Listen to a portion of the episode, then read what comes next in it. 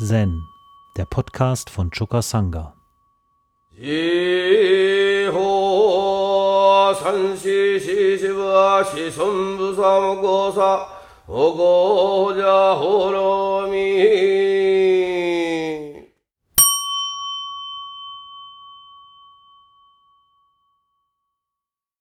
Und da haben wir den Fall Mumonkan 8, Kechu, der erste Wagenmacher. Äh, dieses Korn, das äh, in meinen Augen eigentlich ganz schlicht ist und als ich das von meinem Meister gestellt bekam, äh, da habe ich im Rausgehen in der Tür noch schnell eine Antwort gegeben und sagte, okay, please practice Dextkorn. Ja. Also es kann schnell gehen. Aber manche machen aus diesem Korn wirklich einen Erfahrungskurs erster Güte. Ja. Und ähm, ich bedauere, dass ich da nicht so tief eindringen konnte, wie das den heutigen Schülern des Zen möglich ist. Ja. Also der Wortlaut dieses Korans. Getan Osho sagte, Kecho, der erste Wagenmacher, machte einen Karren, dessen Räder hundert Speichen hatten.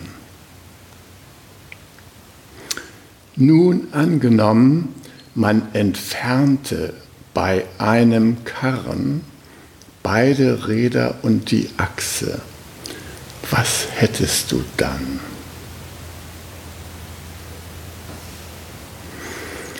Äh, Mumons kommentiert die Sache so, wenn jemand diese Frage spontan meistern kann, dann ist sein Auge wie eine Sternschnuppe und sein Geist wie ein Lichtblitz. Und sein Gedicht, wenn die Räder des Geistes sich drehen, kann nicht einmal der Meister ihnen folgen. Sie laufen in alle Richtungen hinauf und hinab, nach Norden, Süden, Osten und Westen.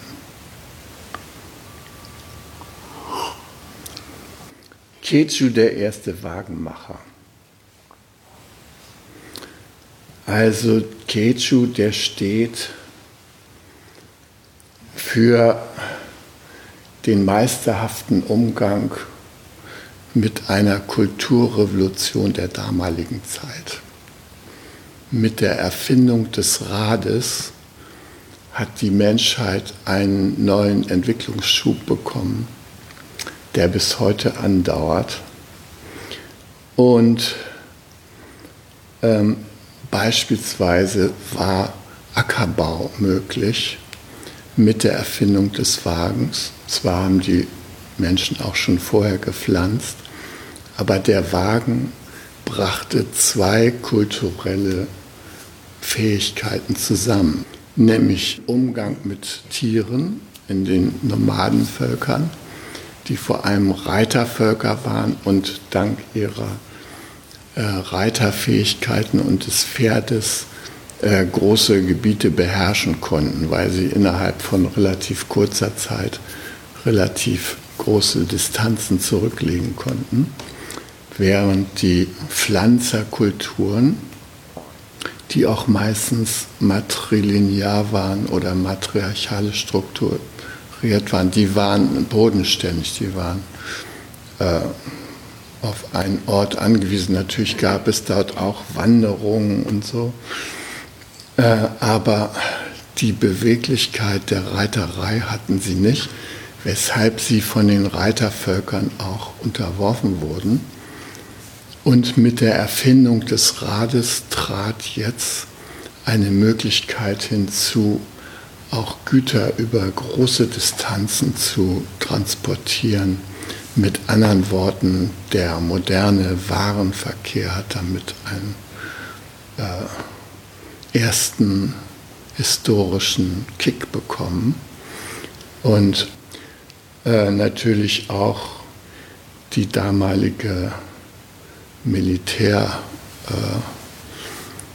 Industrie kann man ja nicht sagen, aber jedenfalls die Streitmacht wurde um Wagen äh, ergänzt, Streitwagen an den Rädern Säbeln angebracht äh, und mit Bogenschützen und Lanzenwerfern bestückt gingen die Streitwagen da in, äh, in die Heere des Gegners rein und so weiter.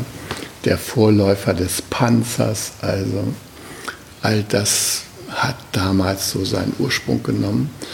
Und da gab es halt diesen Kechu, der war natürlich der erste Wagenmacher bei Hofe. Ja? Also der sorgte dafür, dass exzellente Wagen zur Verfügung standen, dem Kaiser oder den Königen.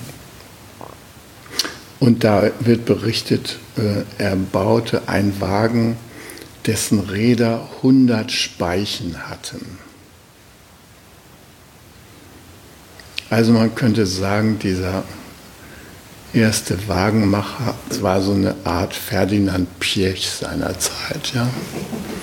Ja, ein begnadeter Ingenieur. Den Ausdruck gab es damals noch nicht, aber diese, was diesen Ketschus-Wagen ausgemacht hatte, waren die hervorragenden Laufeigenschaften. Wenn das Rad einmal angestoßen war auf der Achse, dann lief und lief und lief das und musste angehalten werden, ja, weil es so super durchkonstruiert war und so ebenmäßig lief, dank der vielen Speichen, dass es sehr wenig Reibungsverluste hatte. Ja. Also ein bewundertes Modell, ein Wagen mit 100 Speichen. In unsere Zeit übersetzt könnte man sagen, äh, er baute so eine Art zwölf, zwölf Zylinder des Altertums. Ja. Zwölfzylinder wird ja auch gerühmt wegen seiner Laufeigenschaften. Der Motor läuft so rund, ja, und so kann so dynamisch gefahren werden und so weiter. Ja. Also, na, äh, dieser Wagen mit den 100 Speichen war so eine Art Ferrari oder Lamborghini des Altertums. Ja. Und jetzt sagt der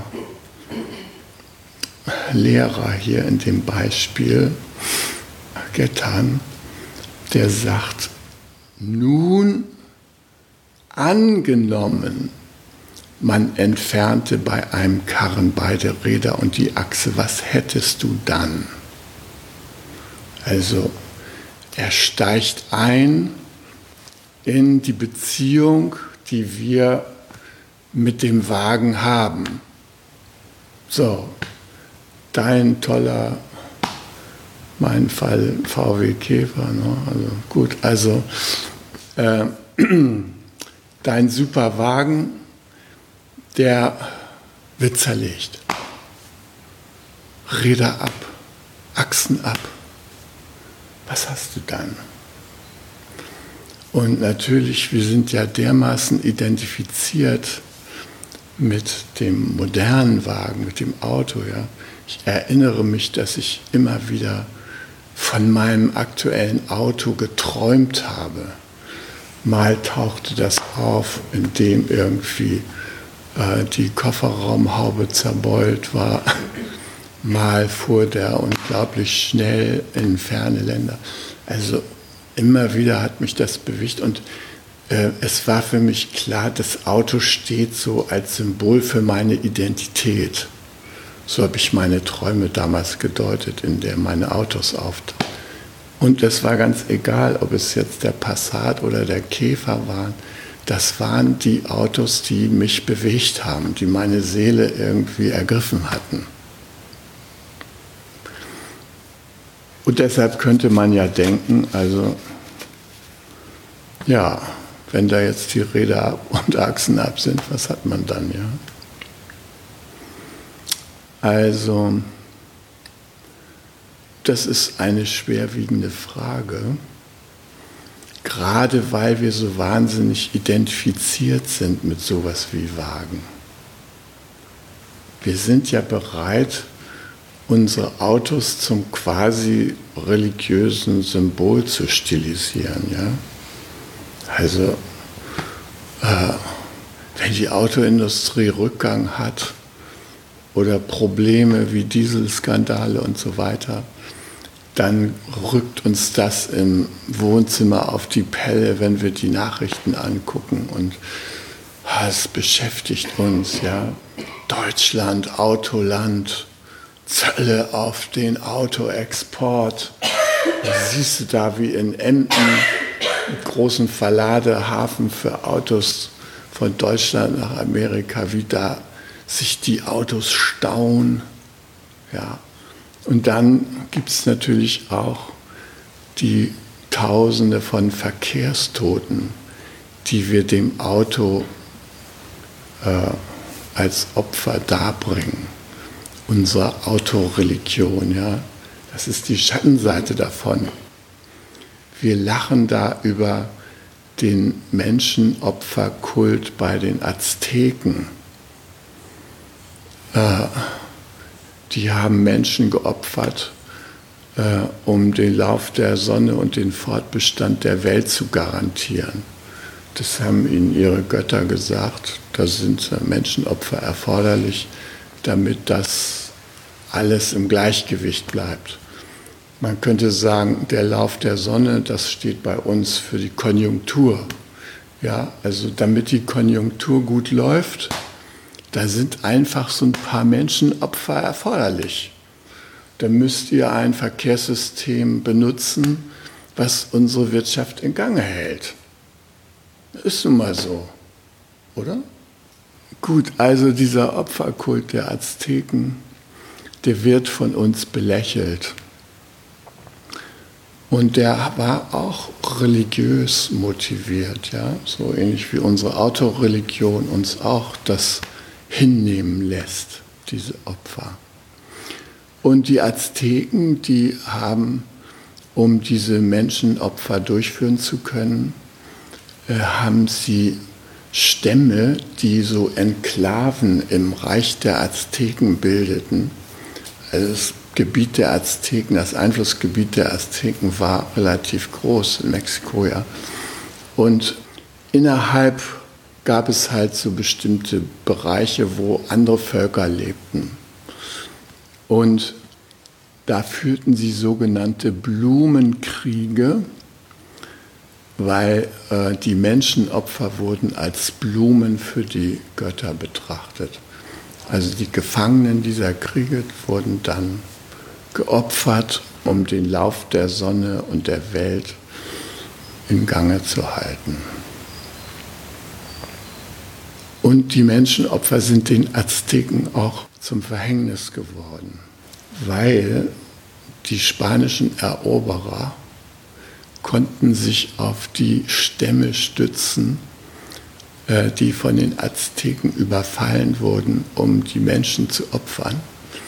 Und die haben sozusagen die Azteken verraten an die Spanier und ihnen gesagt, was sie unternehmen müssen, um die zu äh, besiegen. Ja? Und das hat letzten Endes das Schicksal der aztekischen Kultur besiegelt durch die spanische Eroberung. Es kann durchaus sein, dass die Menschenopfer, die wir dem Auto bieten, auch noch mal dazu beitragen, dass unsere Kultur irgendwie untergeht. Ja, es ist vielleicht, es zeigt sich jetzt an anderer Stelle, ja, Klima und so weiter, aber äh, es hat halt Auswirkungen. Ja, ähm, mich hat der Fall auch deshalb nochmal angesprochen. Ich bin ja jetzt gerade aus meinen Ferien äh, Kanada zurückgekommen und Dort hatte ich Hanna und Sophie und meinen Enkel Valentin dabei und gleichzeitig waren Kinder meines Bruders da, äh, nämlich sein Sohn Philipp, der zwei Jahre älter ist als Hanna und seine Tochter Noël, die gleich alt ist und eine Freundin. diese Kinder, Hanna und Philipp, die sind ja gerade in dem Auto, in dem Alter, wo das Autofahren so losgeht. Ja. Also Hanna hat mit 17 den Führerschein gemacht, durfte begleitet fahren und äh, vor einer Woche ist sie nun 18 geworden. Jetzt kann sie sich endlich ihren Führerschein abholen. Sie ist aber noch ein bisschen zurückhaltend und das hat seinen Grund darin, Philipp, der schon äh, über mehr Fahrkünste verfügt, äh, der hat dann ab und zu Hanna äh, vom Grundstück meines Bruders rübergefahren zu mir. Ja, und an einem Abend, da ist es halt schon spät geworden, und so gegen Mitternacht sagte Hanna zu Philipp, kannst du mich vielleicht rüberbringen? Ja, natürlich. Dann haben sie sich in den Van meines Bruders gesetzt, ein Siebensitzer, ja. Und dann haben sie ihre, ihr Lieblingsmusikstück auf volle Lautstärke gemacht. Und dann sind sie losgebrettert und das ist so eine Schotterstraße, die man da, die unsere Häuser verbinden, ja, also von der man nochmal abbiegen muss, aber also vor allem eine große Schotterstraße. Und da kann man auch richtig Fahrt aufnehmen, weil es nämlich erstmal bergab geht. Jedenfalls hat der Philipp die Kontrolle über das Auto verloren. Und in einer Kurve mit Schotter hat sich das Hinterteil gedreht, ist bergab gerauscht, ein riesen äh, morscher Baumstamm hat sich von hinten in das Auto reingebohrt, glücklicherweise nur so in die Decke bis kurz vor den Fahrer.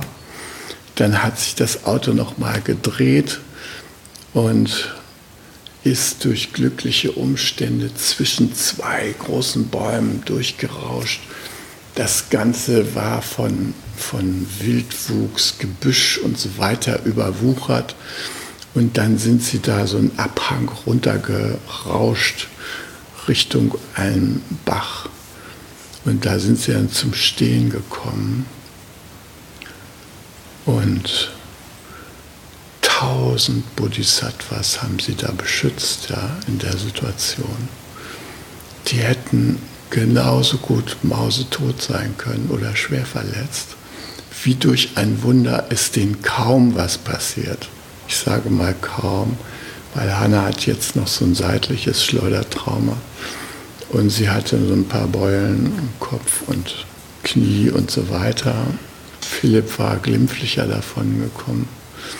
Naja, die beiden sind dann äh, nach dem Unfall zu Fuß zu mir rüber. Ich, aus irgendeinem Grund konnte ich nicht schlafen. Ich war schon früher ins Bett gegangen und die kamen da um Mitternacht, ich war noch wach und waren total aufgeregt und im Schock. Hanna sagte mir, äh, mein Gesichtsfeld flimmert, das Lichterscheinungen und so weiter. Gott, ich dachte, was ist jetzt ja? Ähm, ich habe noch in der Nacht meinen Bruder Stefan angerufen, der Notfallarzt ist unter anderem und habe ihm die Symptome geschildert und er hat mich beruhigt, sagte, äh, da brauchst du jetzt im Augenblick nichts zu machen. Äh, das ist weder eine schwere Gehirnerschütterung noch ein Schädelbruch. Und klar, du könntest jetzt mit den beiden ins Krankenhaus fahren, aber wenn ich dann der versorgende Arzt wäre, dann wüsste ich, welche kostenträchtigen Maßnahmen ich jetzt anordnen würde damit es sich für mich lohnt. Aber jetzt aus meiner Sicht würde ich da jetzt erstmal nichts machen. Gut, damit habe ich da meine Hanna beruhigt. Nächsten Tag sind wir dann zu dieser Unfallstelle gegangen. Es war unglaublich. Da waren nur die Spuren von, von zwei Rädern ja, halt zu erkennen. Und ansonsten war das alles im Dschungel verschlungen und verschwunden, das ganze Auto von meinem Bruder her. Da stellt sich heraus, hinter Achse im Arsch, ein Rad hinten abgerissen, ein Rad vorne abgerissen. Der ganze Wagen war Schrott. Und ähm, ja, der musste natürlich, den konnte man nicht einfach mit dem Trecker da rausziehen und so. Da musste richtig so ein Kranwagen kommen, um den da rauszuheben aus dem Gebüsch. Ja, und äh, mein Bruder, der dringend auf ein Auto angewiesen war, der war natürlich sehr froh, dass den Kindern nichts passiert war, aber natürlich, er musste für siebeneinhalb 1000 Dollar einen neuen Wagen kaufen, also einen gebrauchten, um den zu ersetzen. Und also das war äh, eine ganz schöne Erschütterung.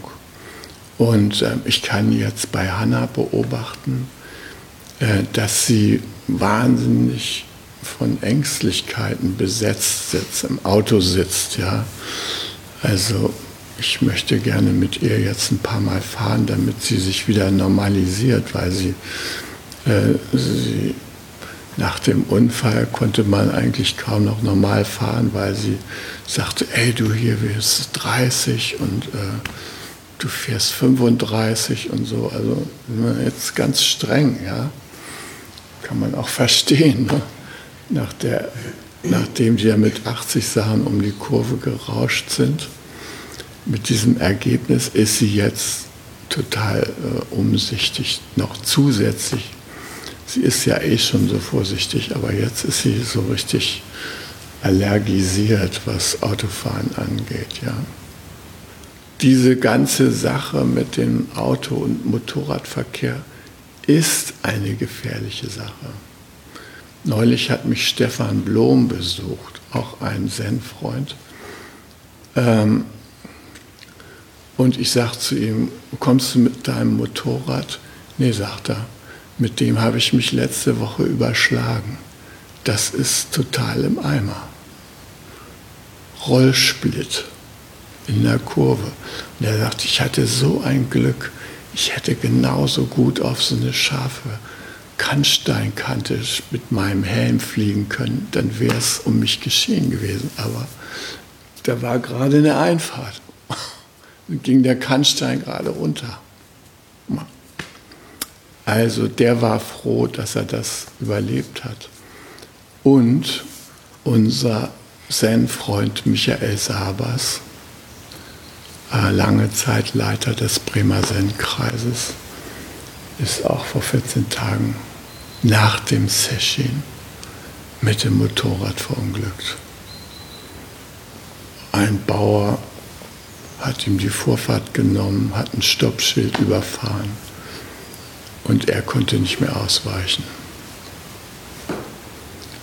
Motorrad hin, Michael fast hin und ein paar Tage später gestorben.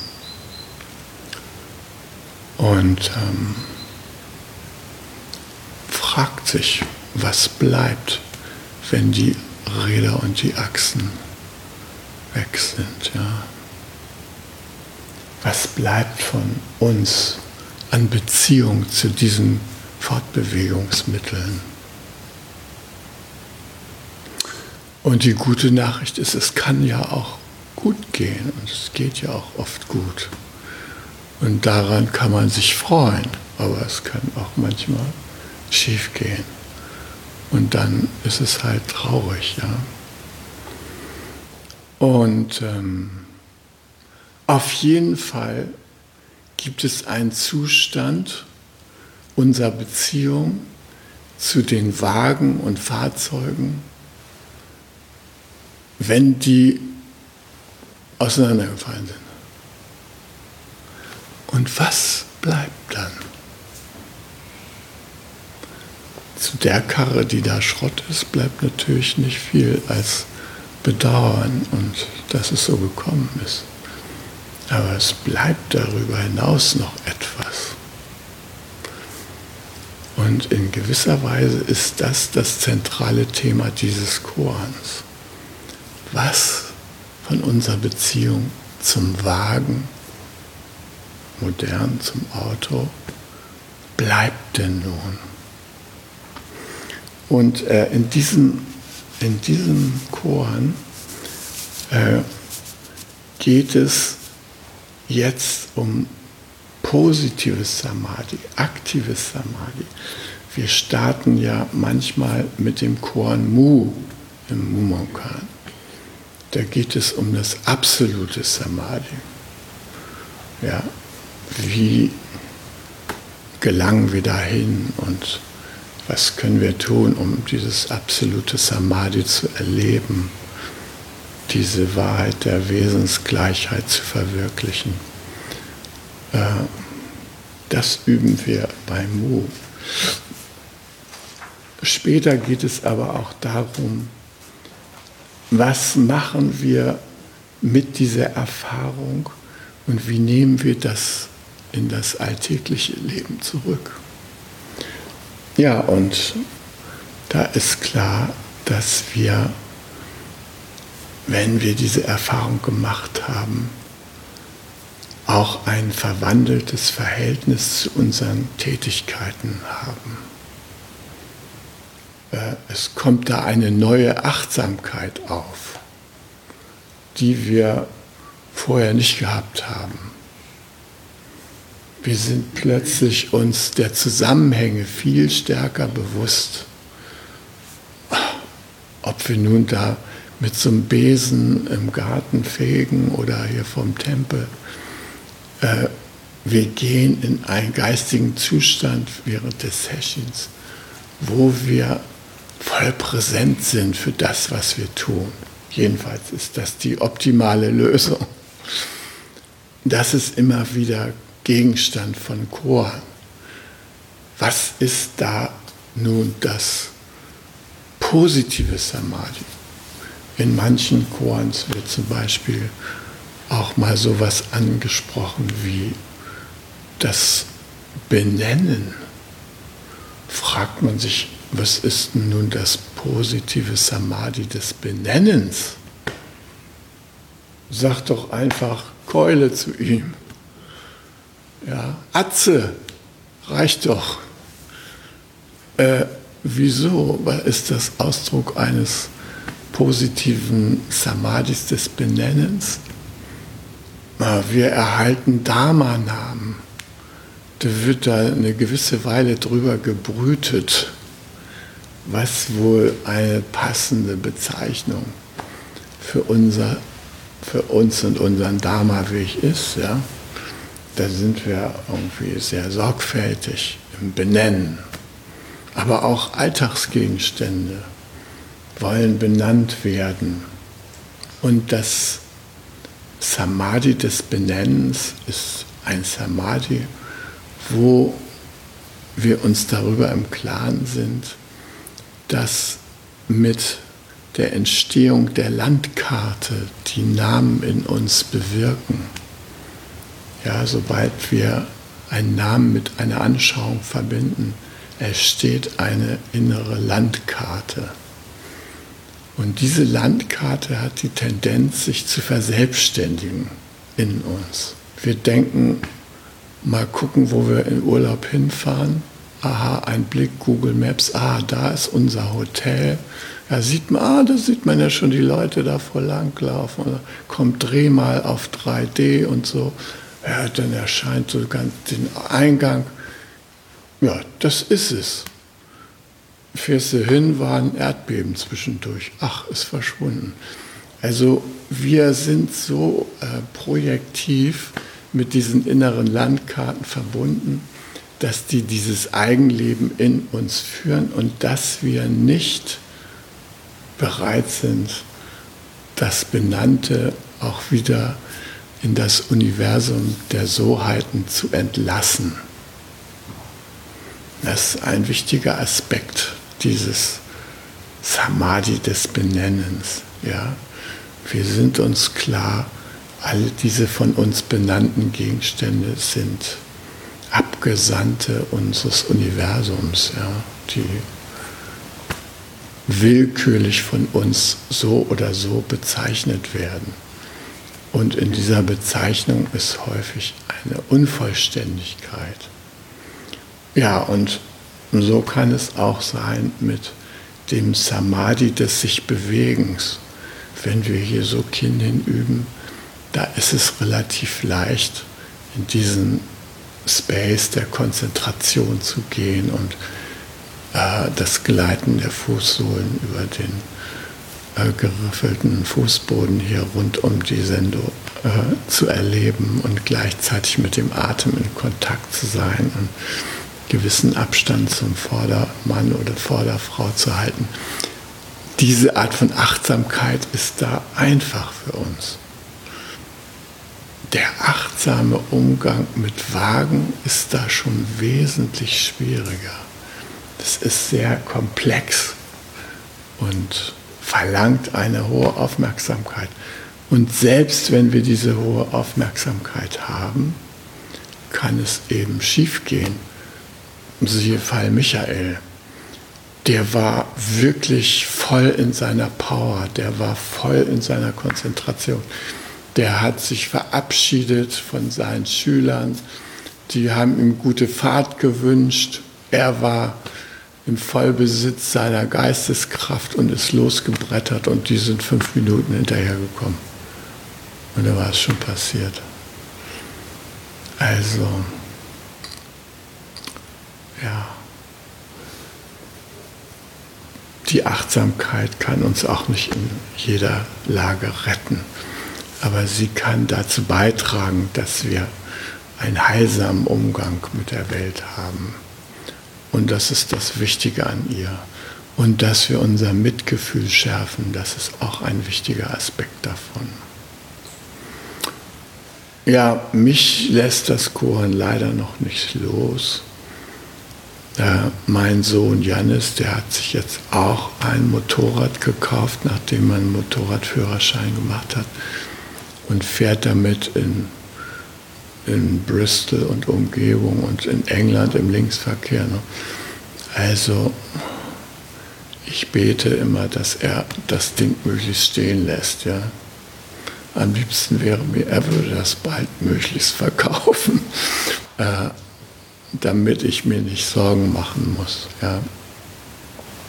Unsere Beziehung zu dem Auto wir haben das eine individuelle Beziehung und wir haben eben auch als Gesellschaft dazu eine Beziehung. Und dieser ganze Verkehr, äh, der bringt uns ja auch immer wieder an den Rand dessen, was unsere Erde so verkraften kann. Und da ist es gar nicht so leicht, auf kollektiver Ebene einen achtsamen Umgang zu entwickeln.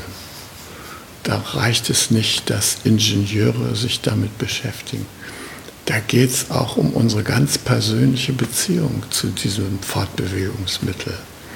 Und da geht es um unsere ganz persönliche Offenheit für Alternativen. Wie schwierig ist das schon, bei uns da Elektroautos einzuführen, die schon ein paar schwierige Folgen des Verkehrs versuchen zu vermeiden, jedenfalls was das Klima angeht. Es ist sehr, sehr schwierig, unsere Gewohnheiten da zu verändern. Und unsere Verbindung mit dem Auto als Statussymbol.